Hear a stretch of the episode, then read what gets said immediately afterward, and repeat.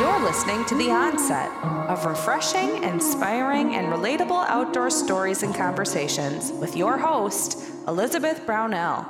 The Onset Podcast, part of the OKS Podcast Network. Think I can fly.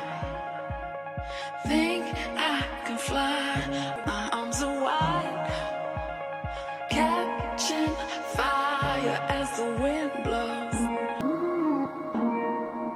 What's up, guys? It's Elizabeth Brownell, and welcome to the Onset Podcast.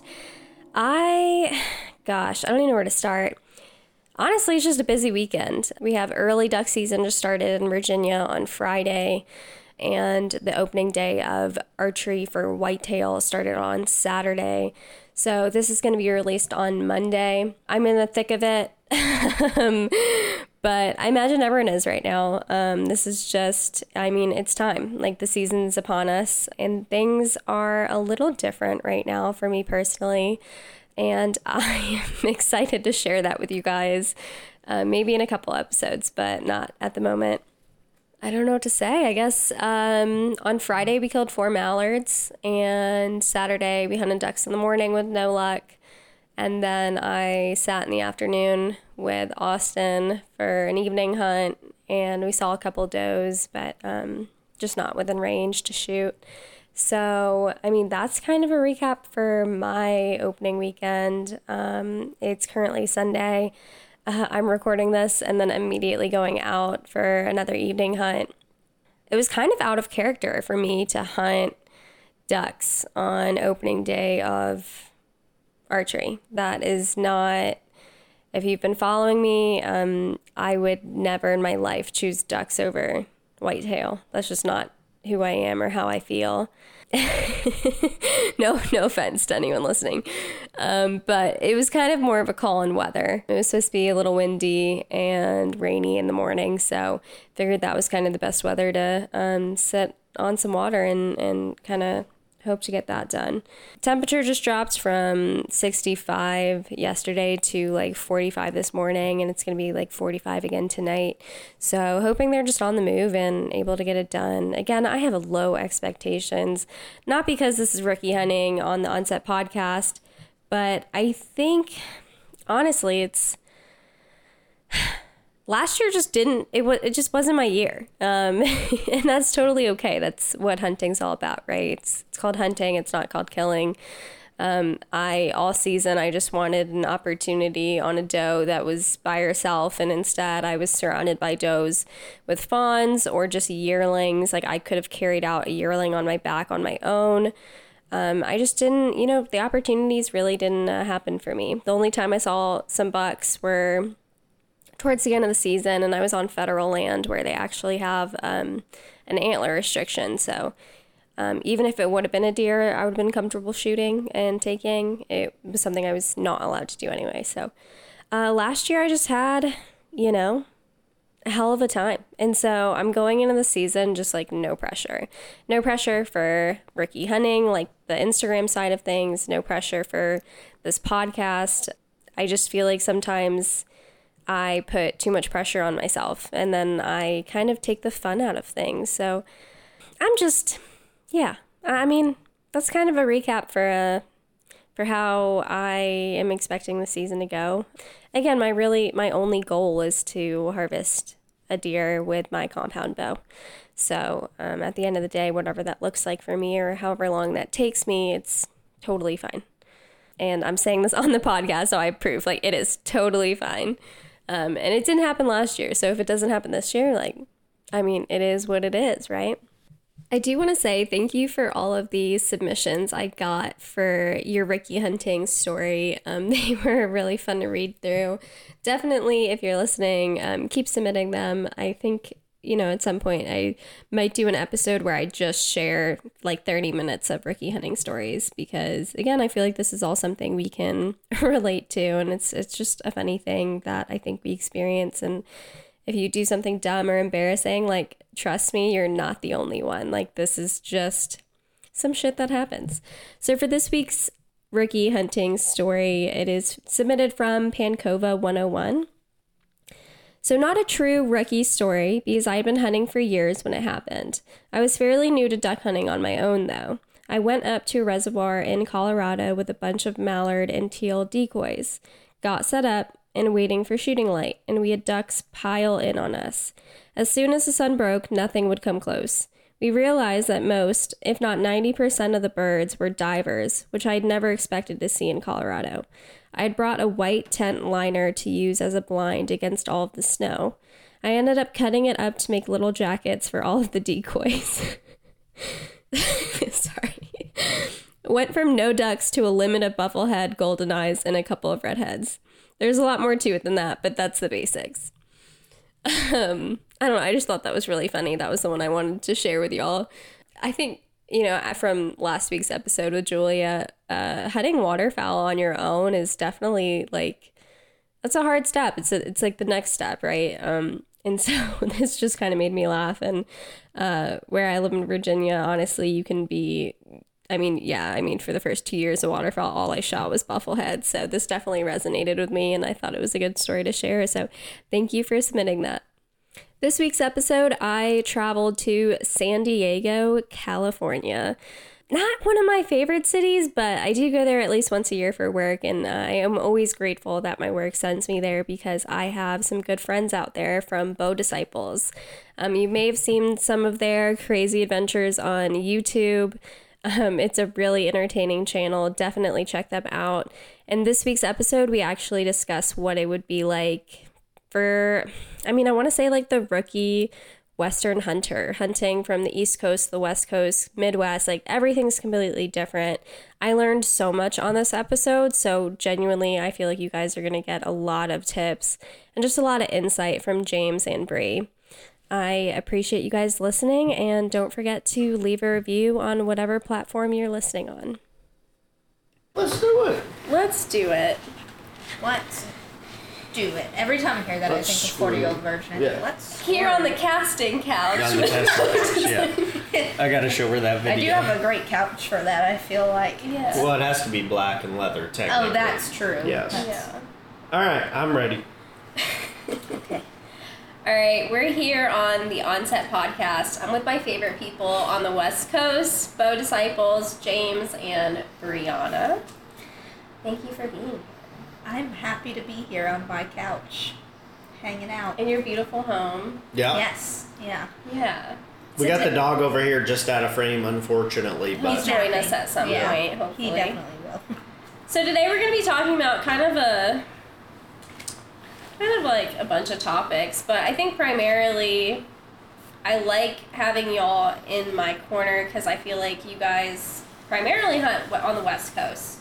Um, and it's just completely different from the East Coast. So I, I learn something new every time I talk with them and I, I see what they're up to and like your accomplishments. You just killed a big bull. Um, but so I definitely want to get into just first like and you actually, you started hunting on the East Coast, like Florida. Yeah, so Um, I'd say like I'm a veteran in in East Coast hunting, um, but I would definitely qualify myself as a, a rookie or novice when it comes to West Coast hunting. So he's gonna have the expert skills in that, but it's been crazy to see the similarities and differences in both of them. Yeah, for sure. And I would say, like, primarily, like, the first thing I think of is you guys just have completely different game Mm. um, that I would never see in Virginia. So, um, you want to get into that? Like, I mean, the ones that come off the top of my head, only because I, only because of y'all, actually, is um, a lot of the videos you put out, like, uh, obviously elk, um, javelina. Is that, did I say it right? yeah, yeah, yeah. Is Yeah. it? Okay. Classic, legendary animal, by the way. And that's a pig, right? To my knowledge. They're actually No. they're actually No? in the peccary family, not the pig. Oh. Yeah, even though they look like a pig. Uh, so they're mostly like South America, Mexico, and then like New Mexico, Texas, Arizona have some, and maybe Nevada, but they're uh, mostly real far south and west. Okay, how is, so the, how is that different? How is peccary different from like boar? I guess. So a wild pig is going to be quite a bit larger. Like they can grow to probably 500 pounds. Okay. Um, whereas a javelina, like a real tank's probably like 60 pounds. So Okay. they're like a small animal. Is the meat still similar to pork? No, not really. Their meat is not. They're certainly not known to have like the best meat, but I personally really like them because what we do when we get javelina is we'll actually stew chunk the whole animal, so the back straps, everything, just make stew chunks, and then we have uh, really good stew recipe. So basically, whatever you make javelina with, you just want to be sure it's surrounded by like a lot of like flavors and seasonings because it's a really good protein, but like on its own as a steak or something, it wouldn't be the best meat. Okay, so is it similar to red meat? Like, what does it look like actually? No, it's Like- kind of white, almost like a chicken color, Oh, sort of. Yeah, but it Okay. doesn't taste like chicken at all. So, and she knows they don't have the best odor. Their nickname's the stink pig, Okay. so they Is kind that of like smell. before or after killing it, or is it just like the meat in general? like- Anytime they so have it this has gland. a gland right Mhm. above its um, tail, essentially.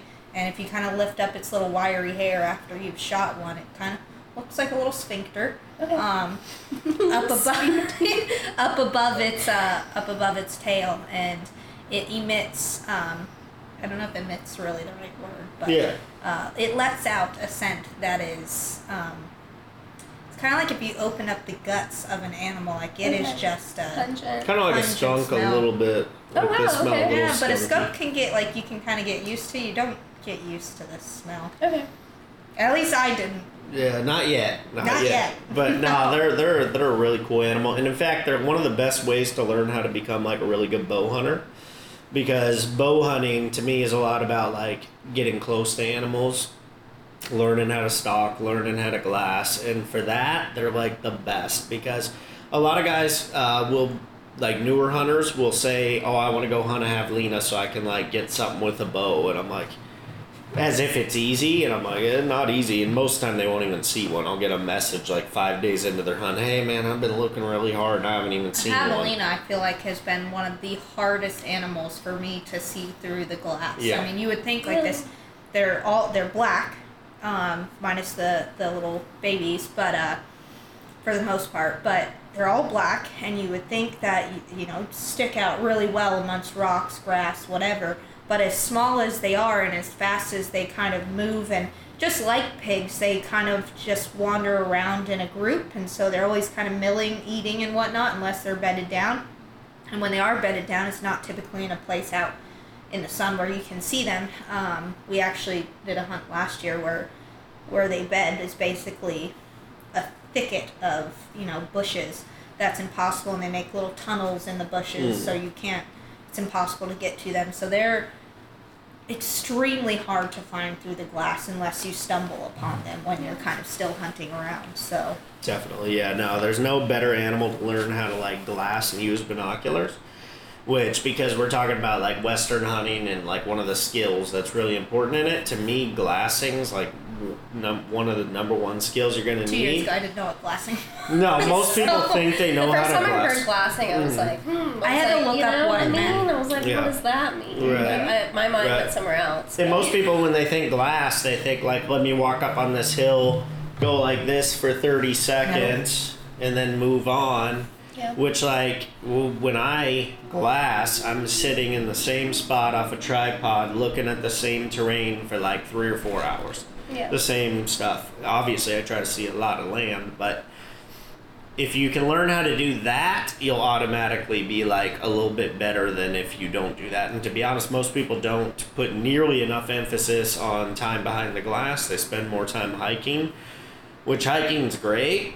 It's good exercise. It's not necessarily the most effective way to hunt and find animals, though. Yeah, my first time glassing was actually here in San Diego. Um, like I drove almost to Mexico, know, um, and met up with some friends, and I was shocked. Like, it, it was. I mean, first of all, you, y'all's landscape down here is like essentially desert. It's like hills with desert. Um, and glassing was just. I mean, I could have been looking at a thousand mule deer and probably not never seen a single mm-hmm. one because it was just like the rocks and everything else. Like I. was- It was the hardest thing, and I just wasn't. I was not used to that. Yeah, yeah, exactly. And so many times, like, I'll be looking at a huge amount of terrain because I always try to sit where I can see a ton and not run out of stuff to look at, which eventually you do.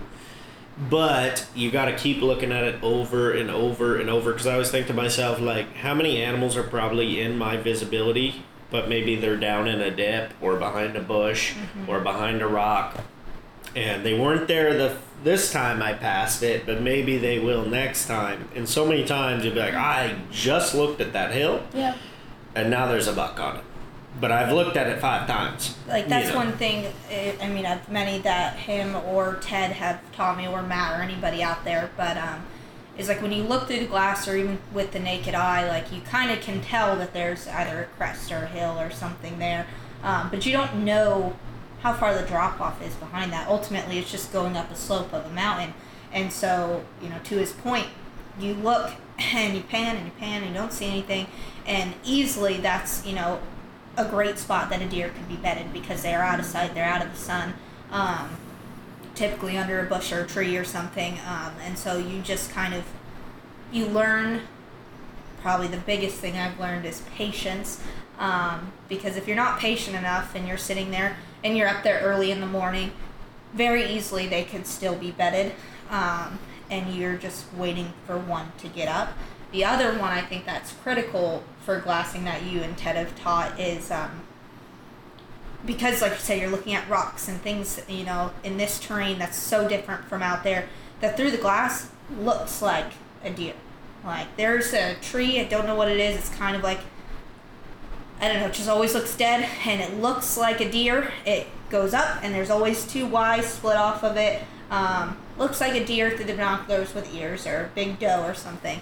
Um, and so biggest thing is like with the patience is don't spend your whole time just staring at the one spot um, and don't just quit it either. So if you notice something like that and you think, oh, that could be something, but you know, just not sure yet, find something, a marker that you can come back to that spot look away, keep looking, come back to it 20 minutes later. If it's still standing in the identical spot, oh, I found a tree or a rock, not a, Yeah. a deer. But like little tricks to mm-hmm. Western hunting and glassing specifically that I've learned as a rookie glasser and spot and stalker that have helped a lot with.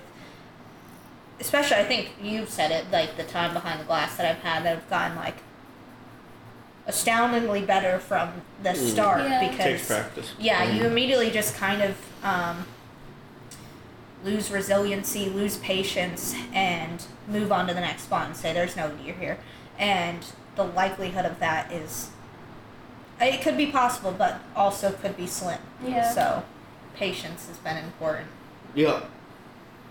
Because it's such like an important thing, especially on the West Coast. Like, would you just say? I mean, patience as well. But do you think that's just like practice is like the most important thing? Just like keep doing it and keep doing it. Yeah, for glassing especially because again, it's like such an important skill to have. And when I go glass with like a group of people, usually I'll see the most by quite a bit, and people are like, "How does this guy always see so much stuff?" And it's Just I've done it a ton of hours in my life, you know. So it's like I have a lot of practice, and with more practice, you know where to look more, you know how to look more, and then also you have the confidence to keep looking at stuff where you don't see anything, and something will turn up. You have that confidence. Also, like you know, there is the aspect like some people might have better eyes than others. Like that's a possibility too, but mostly it's like the resilience of keeping looking. Because I remember I would go out with uh, my buddies Nick and Matt when they were new hunters, and we would glass, and they'd be like, "How come you see everything? We never see anything." I go, "Well, I'm not on my phone on Instagram the whole time." In fact, like I'm only looking through the glasses, and Yeah, by the time I'm done, I get say? these black rings around my eyes because I'm like stuck to the glass so much. And I made a joke that like I can't even legally drive a vehicle for like two hours after glassing because I'm like so like. I was gonna say, I feel like I got really di- like dizzy. You I was like, shouldn't. I was like I, yeah. I was like, I'm not used Yeah, to this yeah. shit. Like where I live, like it's not. you can't. We don't have the terrain. You have trees. Yeah, yeah. it's just trees and it's Yeah. it's kind of flat, so it's not something like I got to use like really nice like my nice pair of binoculars, and I was like, this is the most I've ever used. Mm.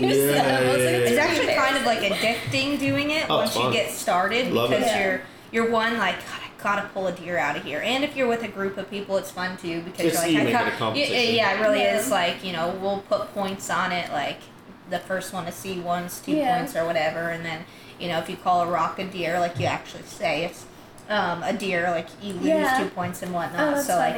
Yeah. it becomes addicting to try to want to find one. Yeah.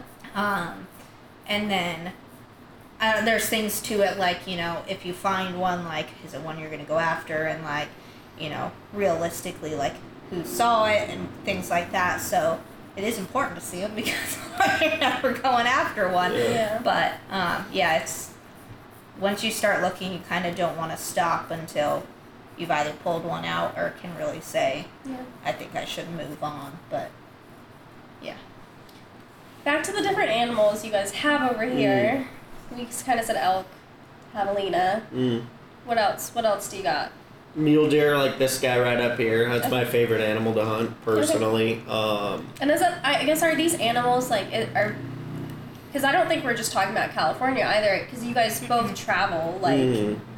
I, I would say Arizona. You guys, where else? do you He's guys yeah, go? he hunts New Mexico. I've hunted like every state in the West pretty much, um, other than like Oregon and Washington, Nevada. But like other than that, I've mo- done most of them.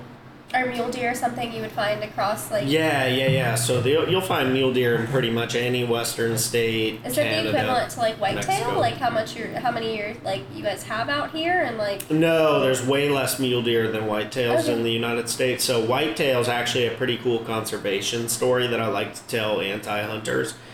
Is that there's actually more whitetail deer now than before European settlement. And it's all because of like hunting conservation. Now it's to the point where there's like too many whitetails. So there's some places like in Pittsburgh, I believe, and a few other places where you can shoot a whitetail every single day of the year because they're trying Yeah. to bring the numbers down so much. Mule deer, you're never going to find that. They're actually one of the few big game animals that have struggled a little bit to Okay. have the numbers increase. In fact, in the U.S., I think we have 28 or 30 big game animals, and I think they're one of two with uh, numbers that have actually like come down a little bit. okay. So we're always trying. The Mule Deer Foundation's really good. Um, but mule deer have a they're a migratory animal, so in, in some places, so they have a lot of problems getting killed in big amounts on highways. Oh. So what the Mule Deer Foundation has done is try to build like tunnels for them to pass underneath Kind of like roads. you see the black bear or bear Yeah, I've seen the ones that go coast a lot. above, like Or the above, highways, yeah. Mm-hmm. Um, and they'll put trail cameras So just to can see how much. a deer take a, a Yeah, I know. I think across yeah. highway. Even the videos are really cute. Yeah. Just Yeah. all the wildlife that are Mhm. using that one little area. But yeah, they're my they're my favorite animal to hunt because of the animals I have hunted. I think they're like the smartest, toughest animal to hunt. Not only do you have to know how to glass, you have to be an elite stalker if you're going to stalk them on the ground, spot stalk. They're just crazy smart, and especially like an old mature buck like that. That buck's probably like seven that buck has been alive a long time and he's been dealing with mountain lions, hunters, bears his whole life. So they're really, really good at surviving.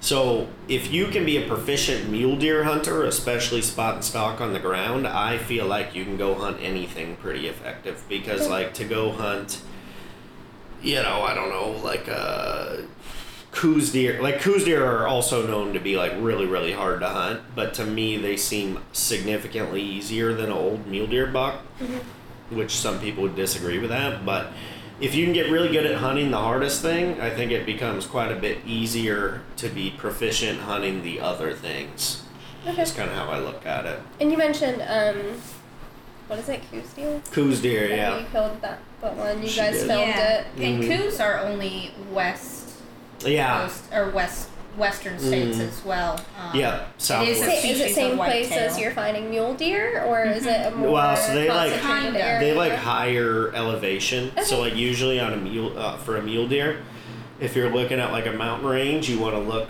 most of your time the lower third of the mountain into the flats. Whereas Coues deer, you want to look the top third most of the time. They like higher terrain, pretty, higher pretty much any time. Like I glassed up one really nice Coues deer, but James, obviously knowing the area, knew what was on the other side of that. Knew he was pretty much unstoppable.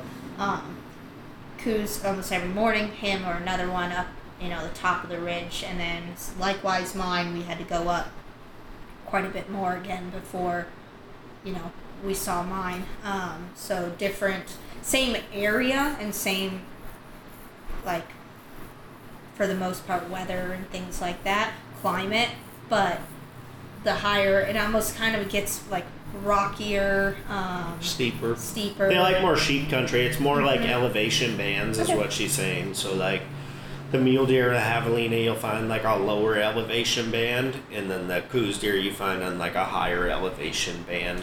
But they're in the same area. same general Yeah. area. Just they like different heights to be at.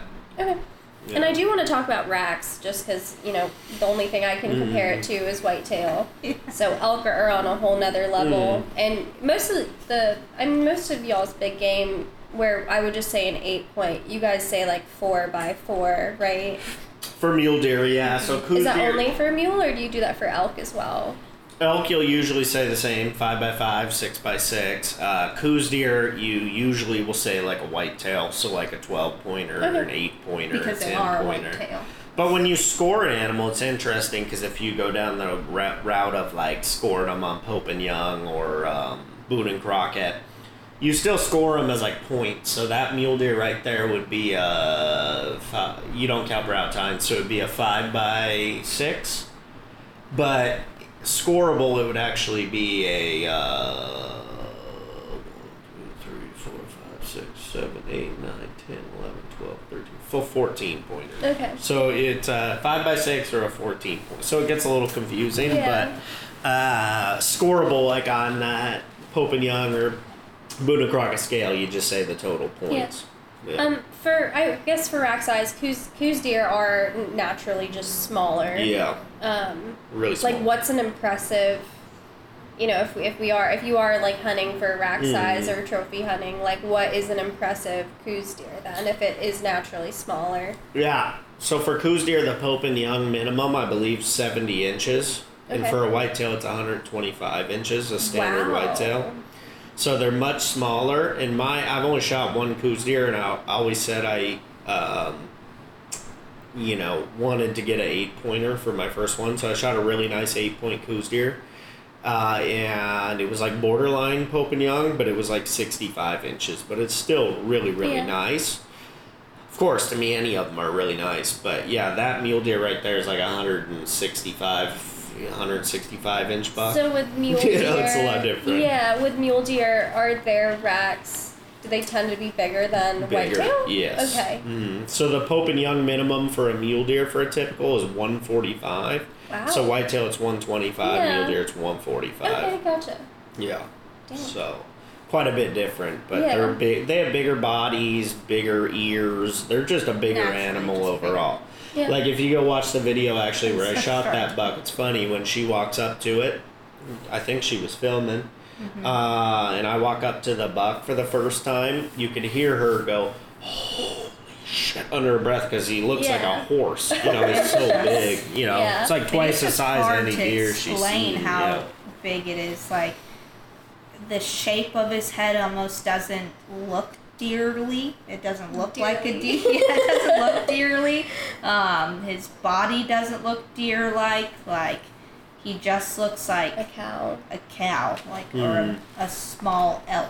What's you know. the typical amount of meat you're getting from? I mean, let's compare an elk and a mule Mm-hmm. deer. Yeah, so uh, the elk I just shot on September 11th, that elk uh, was a 5 by 5 probably a four year old bull, I would guess. That bull I brought uh, boned out meat to the butcher. It was 230 pounds of meat. Okay. Jesus. That deer right there, what we're gonna probably. yeah. And I'm flying back with some Yeah, let's go. things really excited. Let's go. Uh, that deer right there probably produced like half that, I'm guessing. So like that was a really big buck. He's probably like 300 pounds. But that elk was probably, I don't know, 600, you know? Yeah. So it, the deer probably produced like a 100 Okay. plus pounds of meat. Whereas like what's funny is like her Coues deer she got last year, which was a really nice Coues deer, probably was a, a 100 pounds total, maybe. Yeah. The whole Yeah, the deer. whole- Okay. This dude was a 100 pounds of meat Yeah. boned Yeah. out. You know, so it's for like sure. they're it's way different. Like I always make a joke that like her dog that's just out of frame here is probably about the size of a Coues deer. Okay. Like he's about the same size. Yeah, damn. Maybe a little bit shorter, but like a doe Coues deer, like every bit about as big as Wow. him. Yeah. Do um can you shoot the does? Like, do you still get tags for those, or is that not a thing? Uh, there might be for like youth or something, but no, generally they're always at buck tags. Okay. Yeah. What about mule deer? Is that usually? Same thing. Mostly they're going to be buck tags. There are some doe tags, but again, It they'll mostly again be the for state, youth. because like California yeah, here with our Mhm. 822, we can shoot either or. Either sex, yeah. Yeah. Mhm. For the archery, but with the Yes, rifle, it's all bucks unless you have um, a certain tag. I think it's called like a G11 or G13 or something. That's a doe specific tag, Okay. so you have to put in for it. But Yeah. they don't give out many because again, the numbers of mule deer are not great. From a conservation aspect, Of they course. are trying to. Yeah, Mhm. okay, that makes sense. With elk, is it a little more liberal as far as shooting? You call them cows, right? Cows, The yeah. So females. Elk, there's a lot more of them. Once again, that's one of the real like conservation bright spots that we've had in hunting. Mm-hmm. Elk were had very very low dwindling numbers, probably only 50, 60, 70 years ago. But now they're super strong, and in fact, they're introducing them again into states that like haven't had elk hunting in like decades. Yeah. Are starting to get elk hunting again. Like I think you can get elk tag in Kentucky, which is crazy.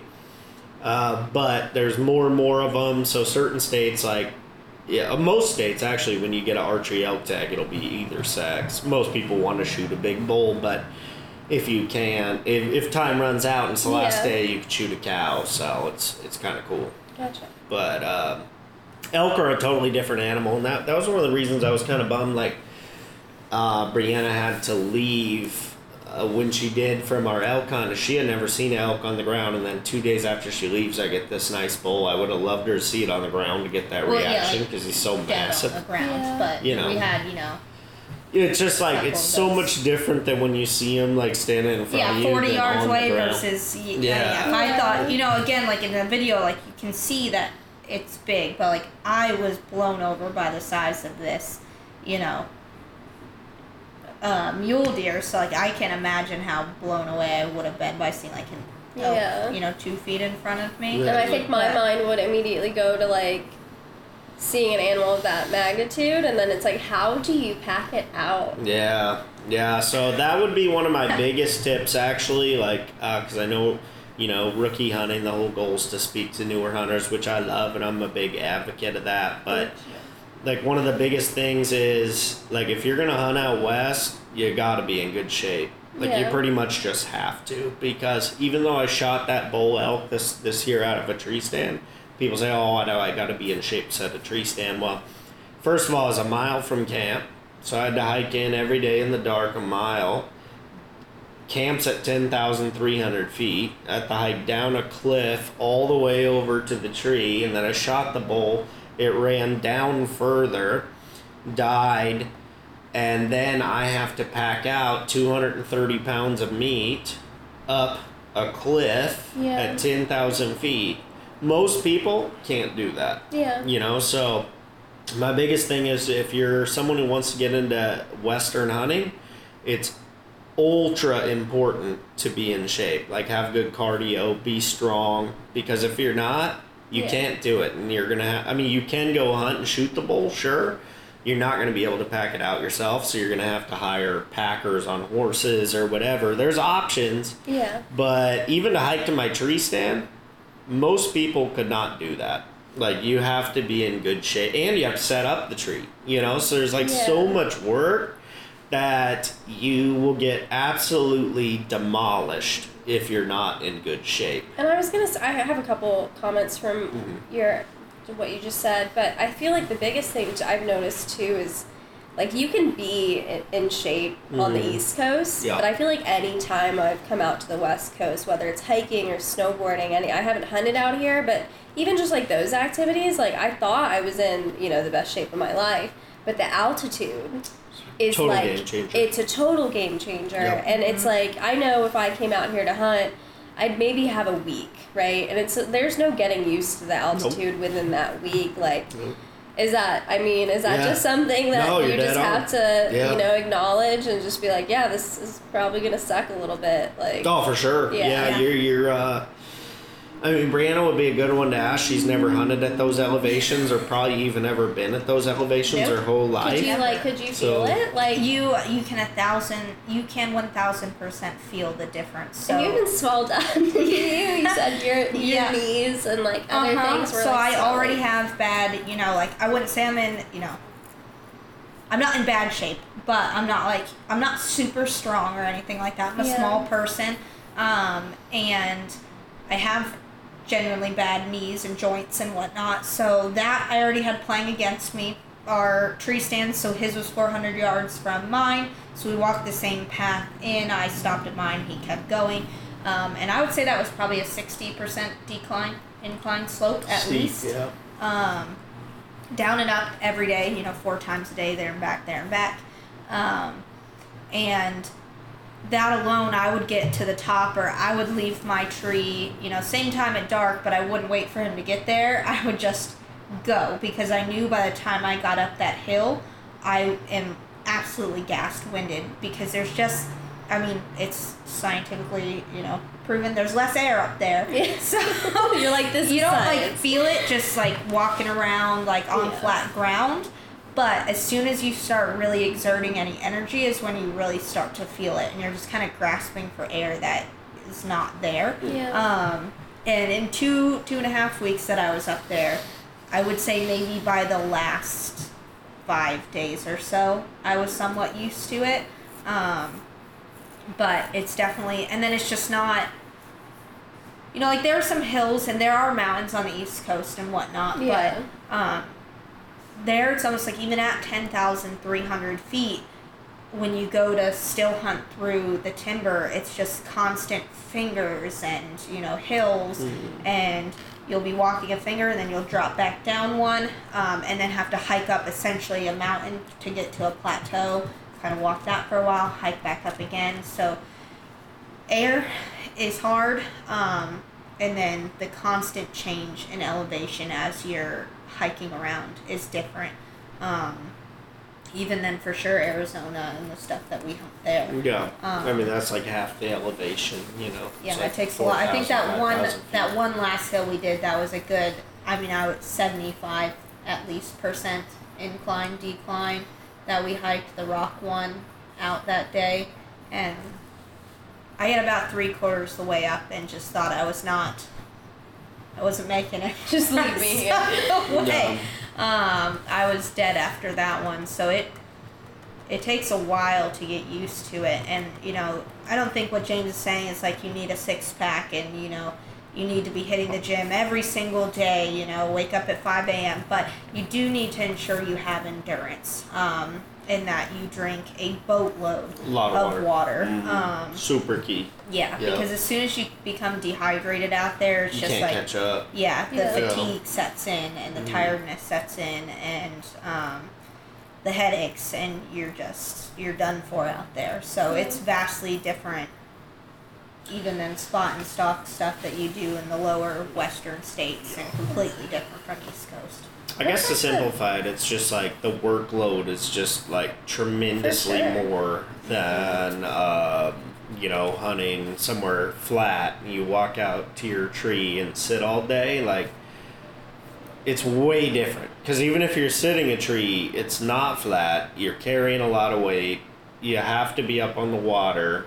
There's way less air. Most of these states, people sit, you know, hunt tree stands. If you look at a map of the U.S., like most whitetail guys are hunting at like, or girls, are hunting between like zero feet elevation and a thousand. Most people. Yeah. A thousand's like even high. Like zero and five hundred is probably more realistic. So when you bump that up to five, six, seven, eight, nine, ten thousand feet, it's just like a huge difference. You know, so you gotta be prepared. And when her and I first started dating, that was like one of the first things I told her. She's like, I want to go elk hunting. I want to try to do deer hunting. Like I've hunted this. I said, all right, well.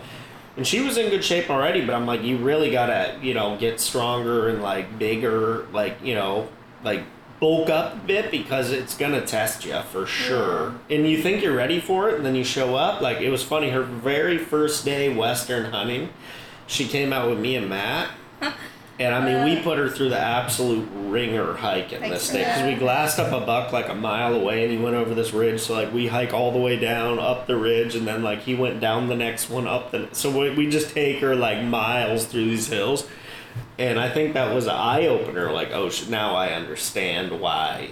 you know. like we'll just say even on this elk hunt um, there was i mean and there's other options like there's saddle hunting and whatnot you don't I was have gonna to say hang like tree, tree stand. stand wise, like what or what did you guys take out so there? you do it like a hang on platform I like Millennium tree stands, so they're like a platform that hangs on a quick release, and you screw pegs into the tree, and they're not like by any means like they're not OSHA approved. They're not the safest thing of all time. But you, should wear a, safety But you got to be able to pack them in, right? So I pack them in and uh, hang them, and I think that another.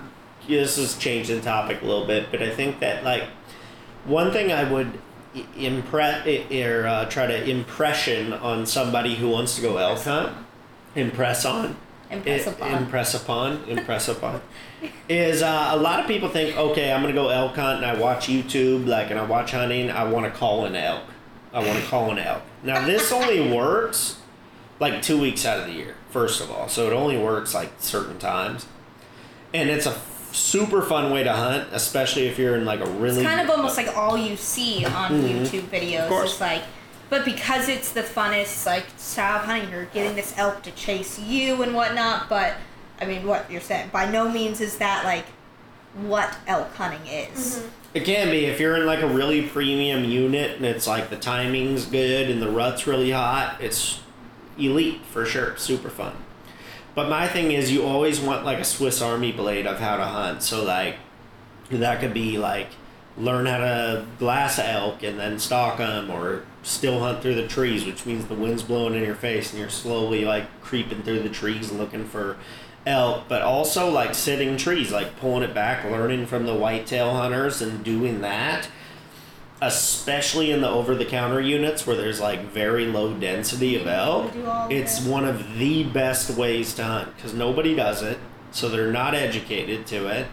And yeah, you might have to sit a lot, but when you do get an opportunity, most likely it's going to hopefully be like a close shot that hopefully you can make. Whereas when you're hunting on the ground, you may have one shot that's at 80 yards. And ha- most people are not proficient with a bow at 80 yards. Yeah. Some are, but most definitely not. So I think like don't go in saying the only way I want to get an elk is if I call them in. Because if that's your whole plan on an over the counter unit, you might you're just wasting six hundred dollars in my opinion. Like your tag is not going to get filled. Most, Is that how much an over the counter tag? Yeah, If you're so out ours were like it was 650 or something. What's in state?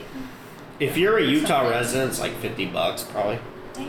or, Yeah. or Colorado resident, Well, they or could be a resident Washington. states. I know. Mhm. yeah. Yeah. But you know, to like an example of that or to that is kind of had all three of them happen and it was almost like I had to relearn to be an East Coast. You know, I don't like calling it East Coast West Coast hunters because like you can do them everywhere, Yeah. but in reality you do more on one than the other. So, um, kind of had to relearn to be an East Coast hunter because I got really impatient in the tree. In sitting, you yeah. get like the Mhm. best part of glassing is the fact that you're looking at miles usually of with you know strong binoculars miles of landscape to look at. Yeah. and so there's a good chance you can try and pull something out with the glass when you're or you sit up in the heavens and can glass from your tree.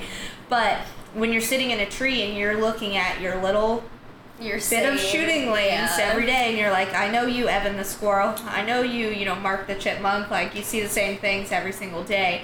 And um I I think I was texting you about the amount of birds. There's Yeah, like an aviary. I did. I got tree. She like would the cutest. I did. I got the Holy cutest moly. um, text from you. I was started so like happy. googling the birds. I was like, this is some sort of finch. I think. I'm like, it's got a yellow belly. It's small. This is some sort of strange blue jay with a really large peacock thing on it, and it was nuts. But back to it is that like I got really impatient sitting in the tree not seeing anything, and then the one day that I did hear something. Um, you know, I texted James and he was like, "Well, maybe try the call if you think it's going away." Um, and I did, and it was well before um, even kind of like pre-rut would have been starting, and so um, I didn't really think about it. It just said, well, you could try it.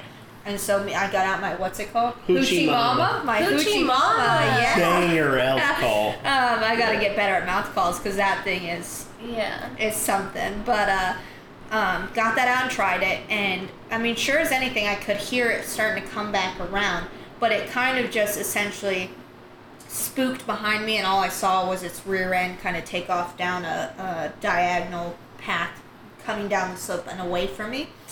And I texted him what happened, and he goes, "So most likely it went around to wind you. You know, it's trying to figure Oh, out what is shit. that sound That's that what- I'm yeah. hearing. You know, obviously a call's not perfect. Um, they're going to be more alert now that they've heard something, so it's trying to figure out what you are. Yep. Um, and sure as anything, the wind, the way we obviously set up, the wind usually came up the slope Yeah. from us, so it hit the slope behind me, and he took off, or it took off. But so did that. Tried calling, not one the right time of year, um, and then we did still hunt the ground, and again, pros and cons of both. Like I made sure I had lanes in my tree stand, so I knew I would be able to take pretty much any shot that I could think of there. Still hunting the ground, you get what's in front of you, and so I got to draw on three different elk, and all three of them never could present an opportunity that I knew I could shoot through ethically. And we kind of talked about this the other day, and Mm-hmm. I was really intrigued when you said you like you even didn't shoot a couple of times because you realized like the amount of shit in your way, branches, and like Mm-hmm. the arc of your arrow. You were like, "There's." Yep, I mean, I could have ethically, like that's not a shot you'd want. Yep, hindsight's twenty twenty. Like, could I maybe have knelt, but or kneeled, but then the arc of my arrow, because of how slow my bow is compared to you know seventy three pound draw, um, Yeah. there's just a big chance that I would have hit stuff, and then you take that risk of. There's also the idea because we talked about this up there. Um, Ted did a little bit. Like he had one last year where um, there were bushes that he knew were in the middle. So he knew uh, not necessarily to do it, but that if he were to have an opportunity there, the likelihood is he'd hit those and his arrow would miss completely. But you have to judge where that, you know, dead stuff is or whatnot. And this is right in front of this elk. Like, I would probably still pass through those bushes, but it's gonna knock my arrow. And I could end up in the guts. I could end up in his rear end, you know? And so it just couldn't take any of the shots. And it sucks to have, it's great that it happened because, you know, it proves that it's possible, yeah, to hunt there and whatnot sure. But um but it's just like there's a pro and con to every one but it's knowing how to do all of them. But again it just like it goes back to patience in western hunting. Because you have so many options out here it's really what's going to work best in the area and especially learned up there it's like what's the weather doing at the time? You know we had good like mid 70s weather. Well good to me because i like hot but not great for the elk um, or the ground and how crunchy it is. But then you know out of the blue there was a storm and so the weather drops and it snowed like four inches overnight. And so james and ted immediately knew like this is a still hunting day. This is a day to be on the Oh, ground. it's going to be quieter. That's the day i drew on two elk um, because you're going to be able to sneak you know and still hunt through the ground a little bit faster, but then stalk quieter. Um, as soon as that melted that night and everything dried up and we had sunny weather for like a week straight, we still hunted a couple more times even, and it was so crunchy. I think we probably spooked three or four elk just walking, whether it's me trying to catch up to him or whatnot. Um, and we're 20 yards from at least two of them that just weren't looking up, or I was still walking to catch up, and um, they blew right out. So it's knowing like what to do, when to do it, um, but being able to have the options here. But it goes back to patience because you know the reality was I should have probably sat the tree pretty much the whole time when the weather was, you know, mid and not gotten down, but I was so impatient that I was like, oh, well, we're seeing elk still hunting, so if we just go slower, if we just, Oh. you know, we're, I'm gonna get the chance. And every single time we saw it after it was dry, you know, didn't happen. But Yeah, I mean, there's always a difference between seeing something and then actually It like filling a fill in a reality. tag successfully. Yeah. And this is what I try to tell people. It's like I feel like the people will be real excited and be like, "Oh, I feel like this is working. I've seen a bunch." I go, "Yeah, but you've seen them running away, so maybe you might want to." Try something different, you know, and like you gotta have, like I say, I, I like to call it a Swiss Army knife. You really gotta have a lot of options and a lot of skills, and these come over years. See, I, I'm blessed to have been a bow hunter now for almost thirty years, like which is crazy. It's a long time because I'm not I'm not that old. I don't say my age. My management Yeah, doesn't let me say it. Uh huh. Your But- PR. But uh, Sitting right but like yeah my pr manager but like i've done this a long time you know so i've been able to like hone all of these different skills for a long time and i've also only hunted the same type of terrain for a long time. But i think the benefit of like getting proficient on the west is like I am a proficient tree stand hunter, ground blind hunter. So I know if I go hunt somewhere on the east, I should be in pretty good shape. I know how to do those things. Like those are things that I've been doing. It's like a versatile style. Um, yeah, I think the versatility is so key, and it's not like I've only spent like a tiny bit of time doing X. It's like no, I spent a lot of time doing every part of the equation Way out here. Patient in a tree. So it's like I'm ready to do it. When people are like, "Oh, it's so hard to hunt here. Like we never see anything. We sit trees all the time." I go, "I'm prepared to sit a tree a long Yeah. time. I promise you that." You know. But then, like, if you bring those those people who think like the east, you know, whatever is really really hard and it's so hard to sit so much not see anything, you bring them to the west, you're gonna get demolished most of the time unless you're like prepared for it. So for me, the biggest thing is always the preparation is so important I in have hunting. Sorry. Okay. Can we I pause this? to. Yeah, absolutely. What? I have to Really? pee so Okay. bad. We got loud at the end. It might have been the peeing I- I'm portion. ready. I was gonna say we had to take a quick pee break, but we're back. Glad we were all on the same page on that one. Drinks are refilled. Um, I did have one question before we jump to the next topic. Back to packing out. Is I don't know if this is a dumb question. Like, is that something you can do on your own, or is that usually something like you do? You you're hunting with multiple people just for, you know, the case of you guys are all packing it out together. How does that work? Yeah, so you certainly can yourself. Uh, d- again, depending on your physical capabilities, if you're in really good shape, you can do more and how far. Um, but like for example, the last elk I shot, the way my dad and I did it is we both have really good like knife skills, so we both can like process and quarter up an animal. So, but for us, my dad's 66 years old. He has the knife skills, so do I, but it makes sense that he does the knifing, gets all the meat ready to pack, and I do the packing, okay. the muscle work, you know? So, you got to kind of know who you got and then like how to best use yeah, the different skills of different skills. people. That definitely Yeah. makes sense. Mhm. Um, in the case of an elk, like an animal that size, how how long does it take to actually like butcher and like process that animal Mm. to pack out? Good question. So that elk, I think I shot at about six forty. By the time we got to it, took pictures, we're ready to roll. It was probably seven thirty. Uh, I think we were back to the truck with all the meat done by twelve noon. So like four and a half hours, which is very fast, I would say compared to. But but we also did a whole bison, like a couple weeks prior mm-hmm. that a bison's 2,000 pounds, probably almost. Hu- humongous, yeah. And we did the bison in like four hours as well, but we had seven people. Okay, gotcha.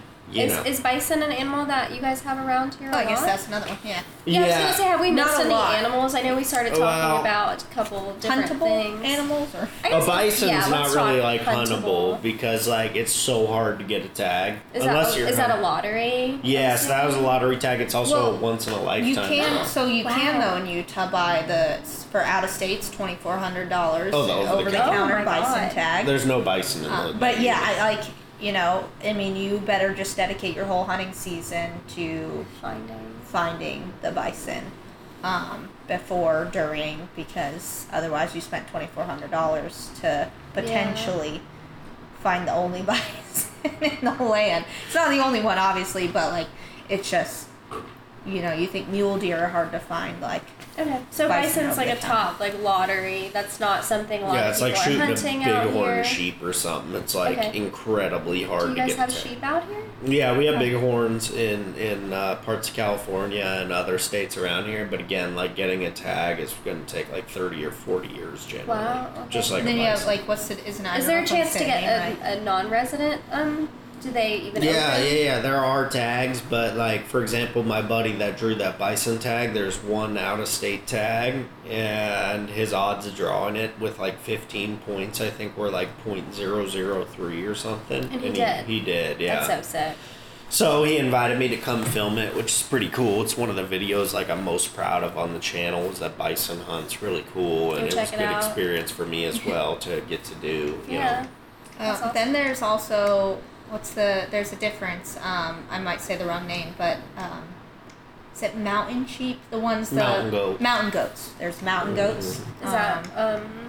huntable. Is that California? Is no, that Okay. no, they're more in like Idaho, Utah, Montana, Canada, like really high elevation animal. And again, like we're talking about animals that like for the rookie hunter is like pointless to talk about because you're never Yeah. gonna get these tags. but ones that are You you're know. not gonna find them on the east. Yeah. But see, all the experience you gain elk hunting, deer hunting, like if you eventually need for that do, you need all those skills to get one of those. So it's good to like Oh, um, know it's possible. the one I want to go pronghorn.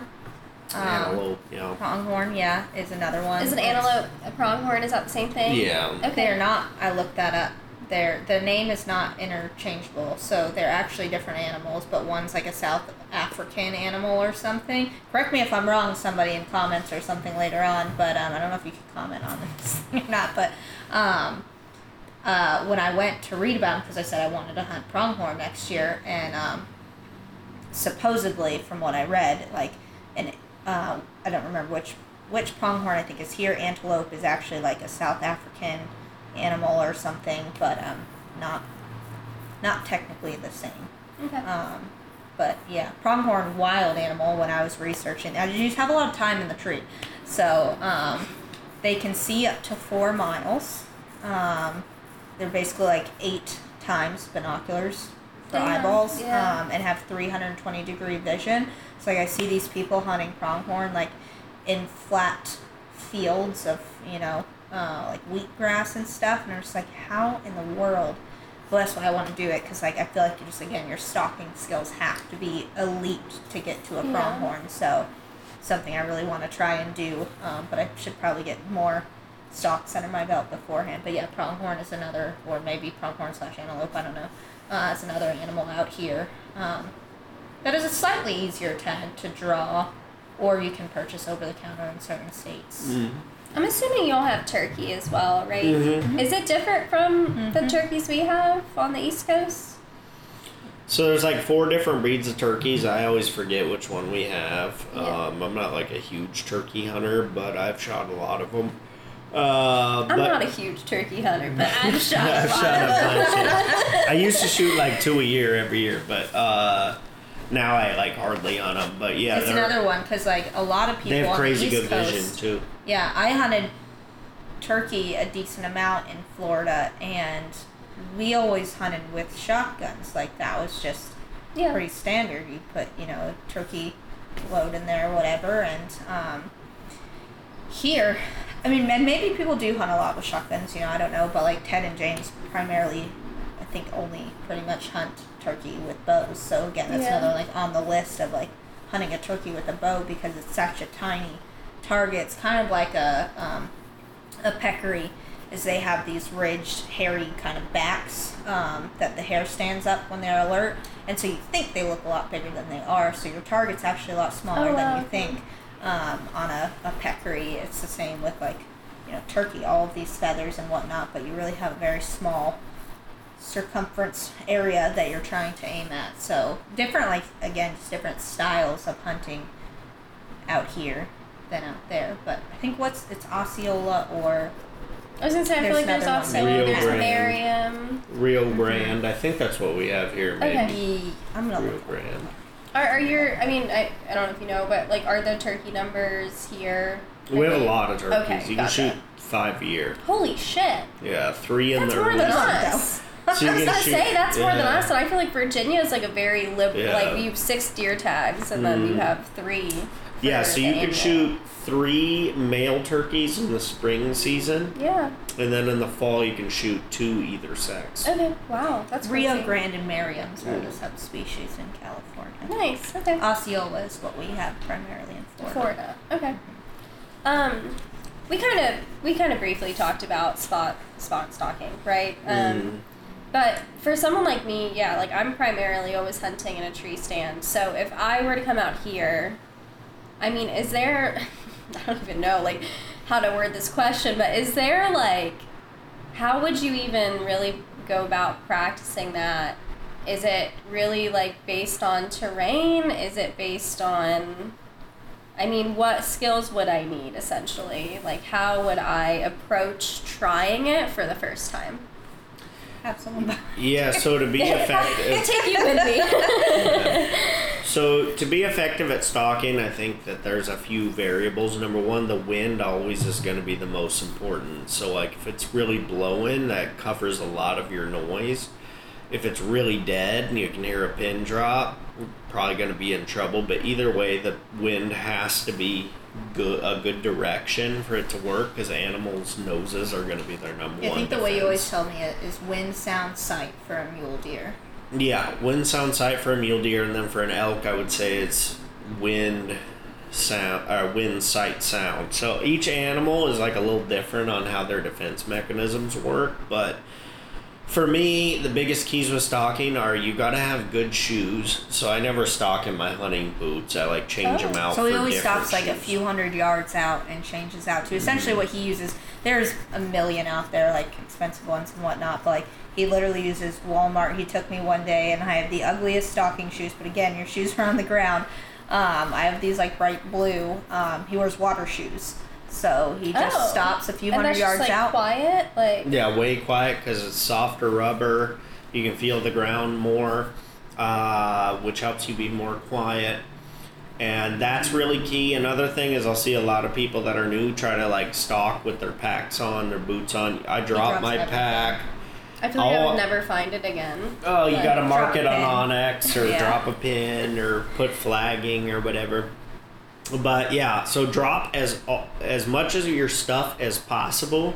Wear the quietest shoes possible, and then, for example, I I uh, glassed up a deer one day that's uh, bedded down. I couldn't see him. He was down in this ditch, but I knew where he was, and I was hunting solo this day and it was dead still. So I knew I couldn't get close enough to him to make a good shot with a bow. But I looked at the weather on my phone. I knew the wind would pick up in about seven hours. So I just waited on this hillside for seven hours in the Yeah. sun. It was 100 degrees. And then eventually the wind picked up, and I went in and shot the buck at 24 yards. But I put on the sneaking shoes, dropped my pack, waited for the wind to be right. All these things have to be right, or it's never going to work. Yeah. You know? And people a lot of times will ask, like, how are you able to be successful so often? And for me, it's like, I only will go if I think I can do it. Like if when I, wanted that Coues like nobody's business Mhm. on the top of that ridge, and he already knew the backside of that was nothing but thickets and junipers, and like as soon as he walked over that ridge out of sight, and he was you know a mile, mile and a half away by road, and then the stock in, um, there's just no way you're ever gonna find them. So like the reality is, it sucks. Not everyone you find glassing because you see so many more than in your tree. You're not gonna be able to go after. In fact, most you're not. But when you do find one that you can get, it's about having the sharp tools to to be able to be proficient. You still won't pull it off every time. There's no way. It's just too hard to do. But you want to stack the cards in your favor as much as possible. That's like the biggest thing with Okay. spot and stock hunting. Gotcha. Pick your time. You know. trying to think of what else you've and Ted have taught me in this process. Like, um, the I, the I guess the one that I said somebody behind you seems funny, but in reality, it's worked well because um, speed, um, aka no speed. Like you think that uh, yeah, this deer's gonna get up, it's gonna go away. I'm not gonna be able to find it. It's gonna be gone. But you have to move so so slow. Um, it's like you're almost not moving at all. And I'll get up to like what I think is going slow, and he will grab the back of my backpack and make me stop. Yeah. Um, because he knows that I'm going too fast. So like with that part of stalking, you know, wind, sound, sight, depending on the animal, is the like you know how slow you go in. Um, the best example, like in the um, what did we name that one? The movie, but you have your own one too. The deer he shot in Arizona last year. Um, it was me and Ted stayed up on the ridge, and so we're watching through the binos this whole time, just like. And again, so the this is the best point. Like you never know how many deer you're looking at and we glassed this buck up. We found him. He bedded down. We knew he had a couple, you know, two or three does with him. Um, kind of I could see where they were. And I start sitting there glassing and really just picking this apart as I can see him slowly moving in on this ridge in front. And um, so I watched him take all his stuff off, drop it down, start going, and I'm just like, Ted's sitting behind me, like, there's a doe. There's another doe oh shit, there's another doe. And I got to the point where I think before the buck and his does, there was eight other does that we didn't know were on that, and so he didn't know were on that hillside before he had to pass them before he could get to this buck. Um, and so it like just goes to show how many deer, you know, on a hillside that you never know are actually there. Uh, and they were all bedded down, and um, he goes in and they start to get up and just like you'd have to watch it to see it. Or no sorry we can't watch it because that was when you went in alone so we didn't film it. Um, you just got to see the deer afterwards. But it goes to show like how like every you know you can't even count the amount of times he pulls out the winding dust to check and make sure it hasn't Yeah. changed. It doesn't swirling is a thing like you know as soon as it gets matt happened to matt on his as soon as the wind got swirly it's not the same where you glassed it up a mile away to where the deer is. Um, so checking the wind and then just being absolutely dead silent and still he somehow managed to let these deer gracefully go over the hillside not spook the buck. He never you know got up till the very end um, yeah it's slow slow and steady is the one thing i think i've learned um, For sure. what else what else have you taught me in spot and stalk the stalking specifically I don't know. A lot of I, I did want to ask, like, you grew up hunting. Your Mm. dad's a big hunter, right? And so, did you did you start hunting with archery, or did you you know start with firearms and then you you made it to archery, or like what was like that progression like for you?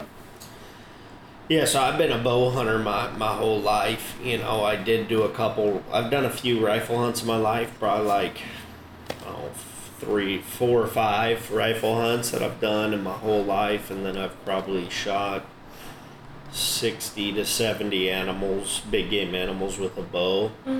Uh, so almost entirely bow hunting, and it wasn't like I started with rifle and then switched to bow. No, I was always a bow hunter first, and then occasionally just had like rifle tags mixed in. But even when I rifle hunt, I hunt just like I have a bow. Like most most of the animals I've shot with a gun were within bow range. Yeah. I just had a gun tag and a gun, but sure. I have not done a rifle hunt since 2013 at all. And before that, I hadn't done one since 2006. So since 2006, I've done two rifle hunts. Okay. Yeah. And then you, I mean, Um, would you say you started? I yeah. So, um, my sister actually um, shot bows a year before I did, or started shooting bows. We did not grow up hunting, so like my parents think it's the craziest thing. They still haven't tried wild game. I think I'm gonna sneak it in Yeah. um, this year for them. But uh, so Brittany got into it, um, and then handed me her bow once, and then I just that's what I picked up. So that's been I think that was 2013. So your last gun hunt was my first bow hunting, um, or archery in general experience. Um, so 10 years of archery, and I've only ever gone on one rifle hunt, and I shot a doe.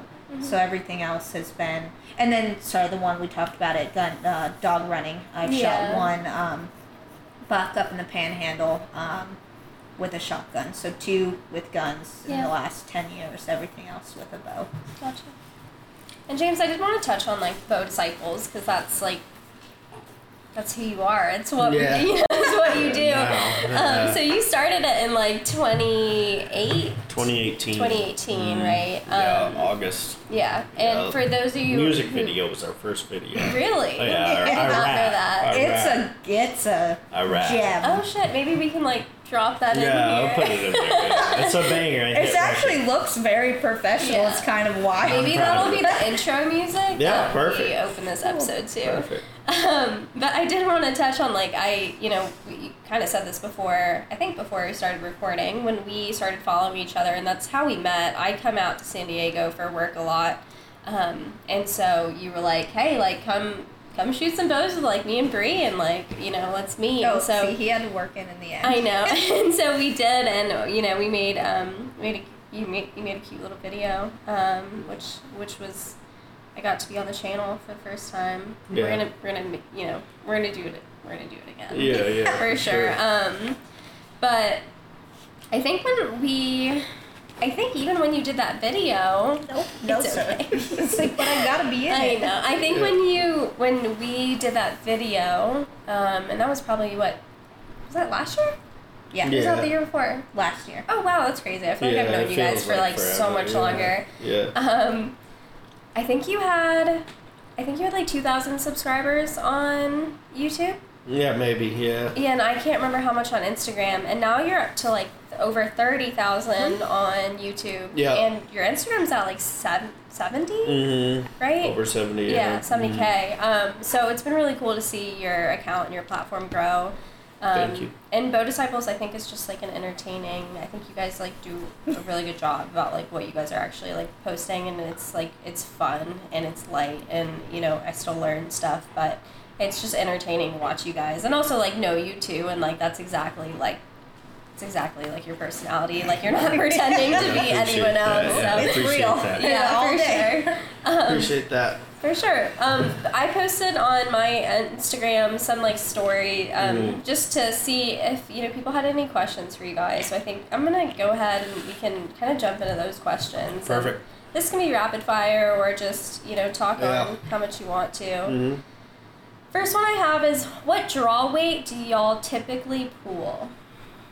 Uh, so I always shoot like seventy-three pounds, and I think she's like forty-five. I'm 46 right now, so again, when I came out here, I had a horrible draw, and um, James corrected that and said you cannot and will not keep that um, draw. So we changed my draw cycle, and uh, which you know is for my betterment and health. But uh, thanks for that. So dropped it all the way down to it's like 27 pounds, and that was almost a year and a half ago now. So we're up to 46. Gonna increase to 48 anytime now because it's pretty easy at 46, except for when you're 10 miles into a still hunt Which and you you, can't draw your bow. Mhm. So that's again another thing. Like you know, strength is important because I was exhausted and sitting on an incline. You know, you're not going to be on a perfect flat surface like you are at the range, Mm-hmm. and that proved that I couldn't draw my bow. It took five tries for me to draw the bow Yeah. um, on that third attempt or third, you know, elk. Um, but yeah, so at 46 right now, goal is 50, and I think that's a yeah, very my goal is 50. Like, I don't plan on going higher than that. I'm at Yeah. 48 now, and it's pretty easy, and I, I don't think I need to, honestly. And, and for those exact scenarios, like, I think shooting at home or shooting at a range, like, totally different. You're in your comfort zone, Mm-hmm. like, practicing every day. But I think when it comes down to, like, the moment and animals in front of you, I think it's completely different. Yeah. Yeah. And there's like there's different things though, like, you know, a taller like a really tall, like five really tall, like five, six or above, um, your draw length significantly increases unless you got midget arms or something. But um you know, draw length is actually like one of the things that increases bow speed like more than your draw poundage does. Um, so there are like little kind of things where if you're like super short like me at five one, it could be better to get up to 55 to kind of Okay. outweigh that short um, Yeah. draw length that I have. but 50 for an average height woman is completely doable in hunting. Yeah. Like we know, I don't remember her name. I feel bad, but the, she's in her 60s, and a few years ago, um, shoots about the same poundage I do, just as short as I am. Shot an elk, a huge. Oh, elk. Debbie. Debbie, is yeah. legend, legend. Um, so Yeah, shout out to Debbie. yeah, you don't have Uh, to pull crazy. I crazy did have a question to add on to that because you guys do a lot of um, total archery challenges and Mm. stuff like that. Um, when you're going into that, do you change your your draw your at all? No, Or I do you, always are you shoot the- keeping it the same for that distance? Yeah, I always shoot the exact same setup for for target or uh, hunting, which is a little bit easier when you shoot higher poundage. I have a long draw length, so it's a little bit easier. If you're shorter and lower poundage, it could be you got to mess with your stuff a little more. But um, one thing I want to say about draw poundage is I think a lot of people put way too much thought into it. It doesn't really matter all that much. Uh, what's most important is being a really good shooter. That's always going to be most important to me.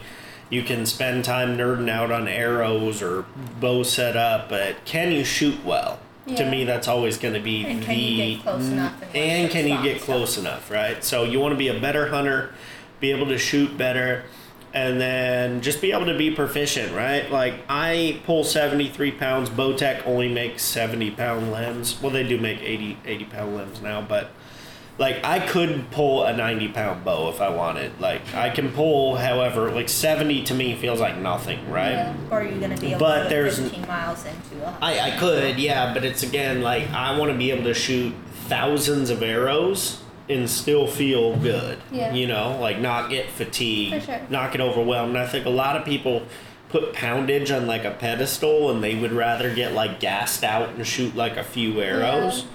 Whereas to me, it's Well, like do you think people use it as a flex? I feel like a lot of people, like guys, are like, yeah, but you know, 80 But how many times and- can you do that? You Yeah. know, or before girls do. groups Yeah, changing. I think I think a lot of people do it for like ego purposes or like they just want a higher number in their head. And I'm like, yeah.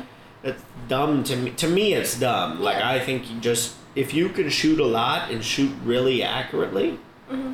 I think that's like the best sweet spot to be in. I think a good segue question for that is how to increase shot confidence.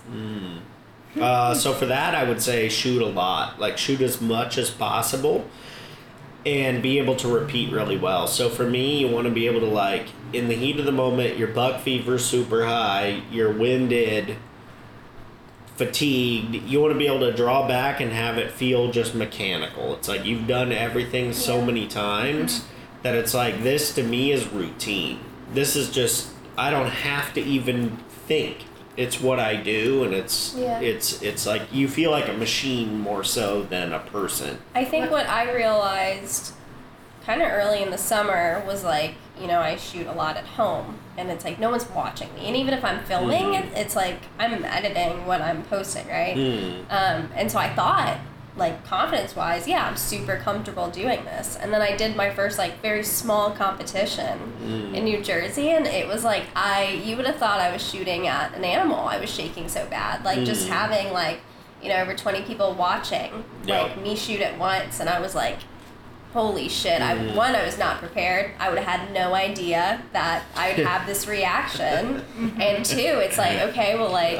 I don't live anywhere near a range like y'all do. And so it's like, how do I even, if I know this is a problem now, like, how do I even get out of that? How do I keep putting myself in that position to where I know I need to get over it? Like, Mhm. people watching, not a big deal, but apparently I was ill. I was not okay. I still shot okay. I was surprised, but like, I was surprised because Yep. how do I get out of my comfort zone if that's, you know, it's Yeah. not, I'm not going to be driving like two hours to go somewhere just to do that all the time. Yeah, just shoot more. I think the more you shoot, the more the muscle memory I- I- increases from doing something on a regular basis, the better. But it all comes down to shooting more. So, a lot of like bow people that hunt with a bow, they'll only practice with their bow like a week before season. My thing is, you should shoot your bow for fun, like Yeah. recreation, year round. Yeah. Because if you shoot year round, you're going to be a lot better when you're nervous and your heart rate's higher. Yeah. Yeah, the other, I guess, like you know, shooting obviously a ton will help bring up the confidence of like I know the routine, I know you know my shot can be good, but like if you have like a nervousness you learn in front of people, like, and you can't drive two hours, like the only thing I would say is bring you know, and hopefully you know you know people that shoot around you or in the area, and it's like one thing you'll see in James's video all the time is the amount of people who chap each other's asses. Um, and like, don't be afraid to like just have people over, like have a cookout and like Be like, hey, you'd we're be gonna like, hey, I need, you, guys to make fun watch of me. I need you to just make every joke in the book. Tell me how shitty I'm Yep. gonna do. Like, obviously, no one's gonna do that, or hopefully they shouldn't do that to you in a competition. But um, you know, the more you can get comfortable with like people making fun of you, Yeah. Um, Even just I sounds feel like dumb, people but- watching that don't, you know, maybe that don't shoot. Like I feel like maybe that would help. So that is mhm, good. just bring them to your backyard. Yeah. There's I'm, I'm Come I'll on over, neighbor. dinner, but you need to watch. All right. Worst mistake ever made during a bow hunt. Worst I mistake ever made. I'll go while you think about uh, this. Uh, I feel like you should know which one this is. Last year we went javelina hunting on a nice cheap hundred dollar over the counter uh, Oh, javelina yeah, tag. It's a good one. Yeah, and um, and every morning, um, you know, we have this thing. The um, release goes on your bow or on your hand. Um, I had it on the bow. I did not have it on my hand. So before we ever get in the ranger to go out and hike in, I typically always put my release on because you know what if something crosses the road? Like you're gonna get out and stalk it. Um, i for whatever reason that morning did not put the release on. And uh, we hiked all the way out there. It was super early. It was cold. Um, so i was just like i don't know. And gray light came and we're in the blind and we hadn't seen anything at all yet um, we'd heard some things, never seen anything. And just right there, it was 10 yards uh, where it came out of the bushes and grass and came straight up to the blind. It was six feet away from the window of the blind. Like I could have thrown a knife at it and stabbed it in the eye killed it if I probably could have jumped out of the window and got it. And um, my release was on my bow. And James just looks at me and he's like, Get your release. And I'm like, can't. And it's Velcro on like the wrist strap. So you just can hear me in the video recording like shh, like trying to peel it off the bow. Yeah. Uh, hindsight's twenty twenty. I could have drawn the bow without a release and still made an accurate shot. It was so close. Yeah. Um, but it was the only javelina we saw on the entire trip. Did not fill that OTC tag. Um, and uh, yeah, that was the most. Put your release on always before you go Yeah. to hike in. Do anything. And 'cause I think it's funny because gonna most people are like, you know, their rookie hunting story or something is like, I forgot my release, right? Or like, It I was left right there You actually had it and you just like mm. physically. Yeah. And it made it worse because like I whispered, I was like, James, just shoot it. And he's and he whispers back and just as plain as he could be, he goes, I'm not shooting it till or anything till you do. And I was like, Aww. oh, Yeah. thanks so much, but I really Yeah. want this. Yeah. What about you? What's your Yeah, worst uh, mistake? I got I got one that came to mind. I thought about it a bit. Was uh, one time my dad and I were um, we were going out uh, to elk hunt, and I was going to be the caller. We were going to do some calling, and I was I was the caller, and he was going to be the hunter. So I had my bow and everything, but I didn't. I always wear my release, but I didn't want to wear it because I didn't want to like hit the call or something with the release. And we show up to our first calling station and this bull walks like right in a window like 15 yards from me. But it wasn't in a window from him. He my dad was like four feet in front of me and i had the window. He didn't but my release wasn't on my hand. So same thing uh, after that yeah it's like you you gotta always wear the release and i always do that was the one time i didn't but very similar story to hers always be prepared like you know, even if you're glassing or something, always have your bow within arm's reach because Yeah. you never know something could could walk by or something Especially could there are times like I like to So get out of be the ranger and we're gonna just go like a little ways and Bring we're your just bow. glassing and I'm like, I don't want to carry it. But it's like you never know something's gonna come up the hillside you're sitting on. Like you're in their land. Um, you never know what's gonna come up. Like you guys had that happen to you and Ted in Arizona. Um, I've had after deer I left. before. Um, so bring the bow with you. But Yep. yeah, I feel like release is always like the number one story. Yeah. Put it on the wrist. Fair enough.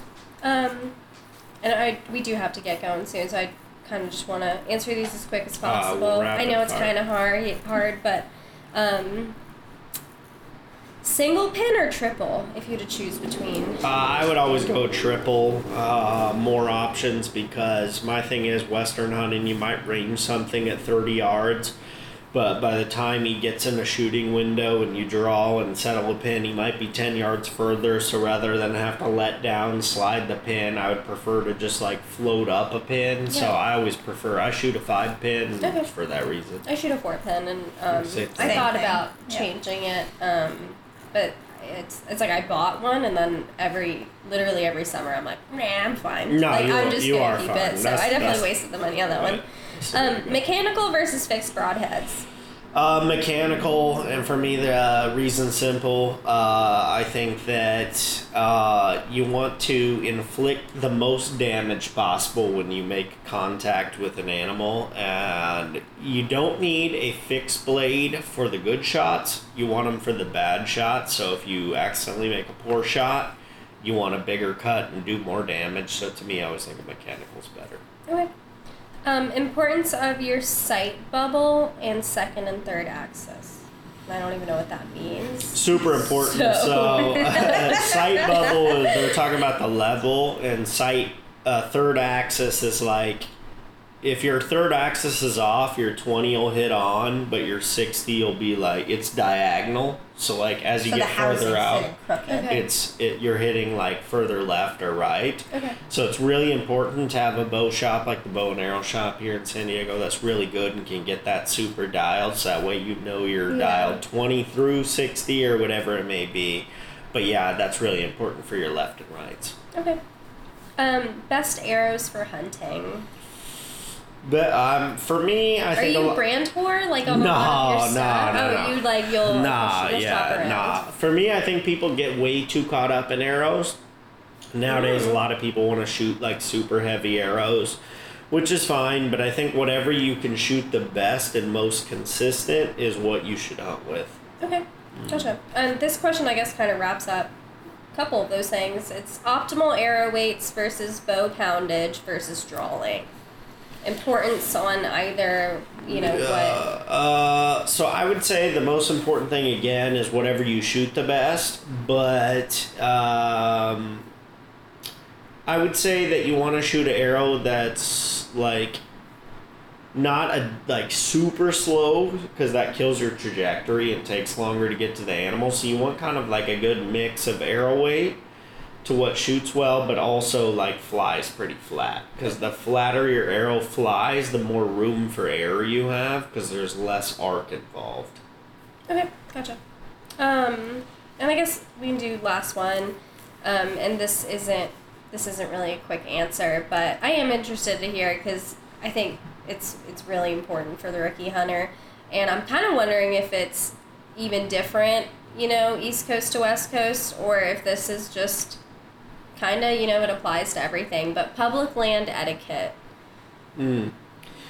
Yeah, that's tough. Out here, I never, I never see anybody hunting. Like Oh, hardly, shit. hardly ever. Really? Uh, Why, Is that just because y'all's units are like a lot of acreage, or? Yeah, I mean, num- number one, they're huge, but also like I don't tend to go where other guys go. So I think a lot of times what happens is if you're gonna hunt a new unit, you kind of ask around and say like, you know anyone who hunts this unit, and then everyone who has advice for it tells you to go the same place. So then everyone goes there.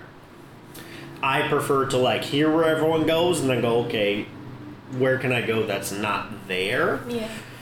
But as far as etiquette goes, I mean, yeah, it's just be respectful. You know, if you are glassing up a buck and you're like, okay, I want to go stalk him, but then you pan, there's like another hunter like making a move, then you just move on. Yeah, you so know, I mean, we had exactly that happen when I hunted with Matt in Arizona, and we saw there were like three nice bucks that you know we had good potential to go into, and it just happened to be glassing. And over there in the grass to my right, you know, a few hundred yards, is a hunter. You just happened he had one of those um, deer uh, Those are Like so decoys. weird. decoys. decoys. Yeah, It's like what you like stand in front of, right? Yeah, um, and that's what caught my Isn't eye that a big flashing thing around. over like over here? I don't Yeah, see guys will do it, especially for antelope hunting. Like Okay. you'll see guys do that. Um, you know, because you can put that in front of you and kind of stalk behind it. when you don't have a lot of stuff to really hide. Yeah, you don't behind. have terrain, so you Yeah, hide grass. behind the decoy. But um, yeah, The ultimately, other I thing think I would say though for etiquette is like we saw this with again with Matt. There's we went to the one place I guess everybody was being told to go to, and you were off with Ted, and um, it's like ask them to like exchange phone numbers and whatnot, Yeah. because with like you might be in vast territory, but when you're glassing, like you're all kind of looking at the same stuff at different angles. Um, you know, we actually there were a couple guys out there who ended up helping each other stalk in. Um, you know, like whether they went with them or helped him pack it out, or like he was miles from his truck, so they drove in and helped him. Um, like, don't be like mad that they're there or afraid to talk to other hunters. Like, oh, I don't want to know where we're going. Like, you know, share phone numbers and, and text and whatnot, because like you're more likely to either help them find what they're looking for at the same time, um, and then they're gone, or at least they can help you in some way. So. Um, don't be afraid to actually chat. I think everybody tries to avoid each other on pri- or on public land. Yeah. Yeah. Yeah. I feel like I run into a lot of people like on the East Coast, so I feel like it's just a little different. And I feel like it is different because I'm a female. I feel like I've never had a negative experience. I feel like everyone I've run into is like s- super fucking nice and like Yeah. really helpful. So yeah, and I think I think that's that's usual. Like there's rare beef, you know, or anything, but yeah, I mean, I think to wrap it up, I don't want to like. Um, I don't want to intimidate anyone from hunting the West. I think if they want to, they should try it. And if anything, you know, you might come in out of shape or you might be underskilled or whatever. And in fact, that's probably likely, but you're never going to get better and be able to, like, be better in the future unless you do that first time. So I know it's scary, but go out and do it. Do something that makes you uncomfortable. Go try an over the counter elk hunt. You might not even see one, but that's not a reason to not show up the next time. Just think about it every day of how could I improve and how can I be better next time and then implement it and be better year after year. But don't be scared to not go at all. I think Western hunting is something people should try and they should do. Absolutely. I know coming from Virginia, like it's definitely something that's on like a it's a bucket list hunt for mm-hmm. sure. Like really any animal on the West Coast, just because it's, it is different terrain, it's different environment, different animals that you know we never see over there. So.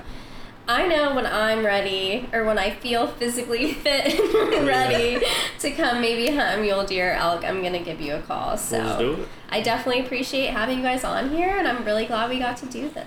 Yeah, sounds good. And I, I do want to thank you for the opportunity to come on. It means a lot. And I'm a fan of what you do. And I hope you keep doing it. And, uh, you know, we'll link up in the future for a hunt or whatever. And For it'll be sure. a lot of fun. Yeah, absolutely. Do you want to tell people where to find you on social media, YouTube, TikTok, whatever? Yeah, so it's Bow Disciples on anything Facebook, YouTube, Instagram, all, all of them. Uh, so check it out. YouTube's our flagship. That's where you find the long stuff. And then the short stuff's everywhere else. Gotcha. All right, cool. Dope. All Thanks for having us. Absolutely. Appreciate it. Catching fire as the wind blows. I'm rich enough for pride. I see